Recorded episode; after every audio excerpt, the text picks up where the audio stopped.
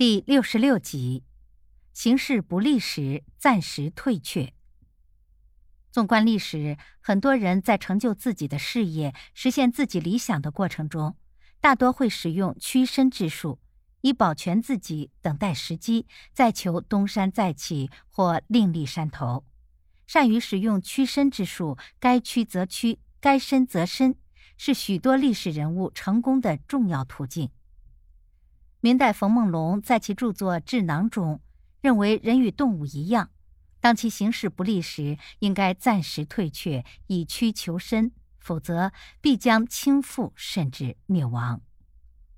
春秋五霸中，属晋文公重耳的经历最为独特。他本为晋献公之子，后来被迫逃亡。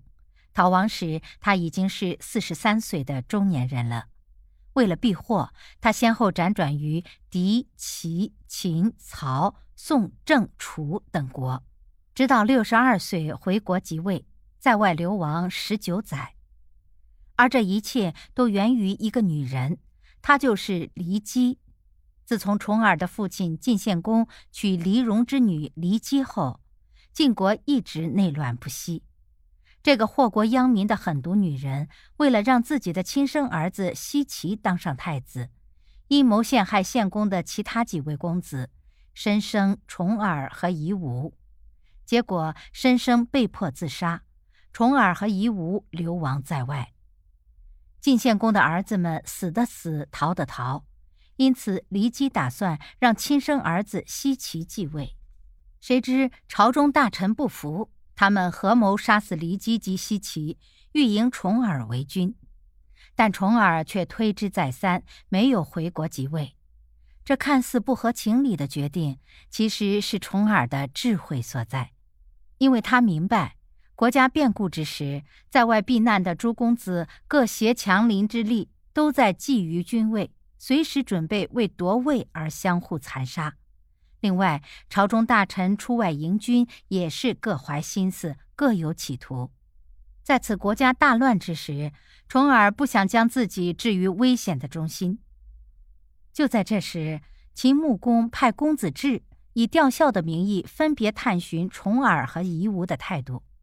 公子至以愿出兵协助两公子复国为诱饵，两位公子的态度截然不同。夷吾迫不及待地许诺，以割让五城为代价，请求秦国出兵支持；而重耳婉转地表示，父亲去世，做儿子的悲伤还来不及呢，哪敢再有他志？公子至回去复命时，将其观察结果告诉秦穆公说：“重耳之贤，过夷吾远矣。可惜秦国意图在于选择一个坏的晋军。”因为他们认为这样对秦国十分有利，因此他们帮助夷吾当上了晋国的国君。但夷吾执政后屡次失信于秦，而且国内的形势难以驾驭，国内外矛盾更加尖锐。晋国再次大乱，夷吾被迫下台，重耳回国执政。他这一次回国正是顺应民心。其实，在十九载流亡生涯中，晋文公也是忍辱偷生，他多次通过以退为进的策略保全了自己。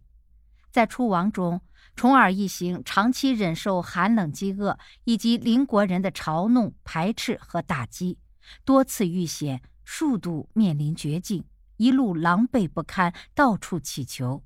在楚国一次宴会上，楚成王以开玩笑的口吻试探重耳。公子将来回到晋国，不知何以为报。重耳不卑不亢地回答：“玉石、绸缎、珍禽、美女，贵国都不缺。如果托大王之福回到晋国，但愿两国结为友好邻邦。若哪天两国军队不幸相遇，我将后退三舍作为报答。”结果在公元前六三三年。楚国和晋国交战，晋文公为了实现他许下的诺言，下令军队后退九十里，驻扎在城濮。楚军见晋军后退，以为对方恐惧，马上追击。晋军利用楚军骄傲轻敌的弱点，集中兵力大破楚军，取得了城濮之战的胜利。在逃亡的过程中，面临各种困难，重耳没有放弃，没有退缩，而是带领他的随从们艰难地生存了下来，成功的回国即位，并在执政后迅速推动了晋国的崛起，成就春秋霸业。纵观重耳从出亡到回国即位的经历，他以退为进的政治谋略，体现了审时度势、以柔克刚的大智慧。在今天仍有很强的现实意义。古人一向推崇以柔克刚、以退为进的处事方式，在客观条件不允许的情况下，如果一味蛮干，那只能变成一个莽汉，结果也只能是自讨苦吃。如果能够尊重客观事实，采取战略上的让步，取得喘息、休整、积蓄力量的机会。往往能够收到极好的效果。当然，以柔克刚的目的是克，而不是一味的柔；以退为进的目的是为了进，而不是一味的退。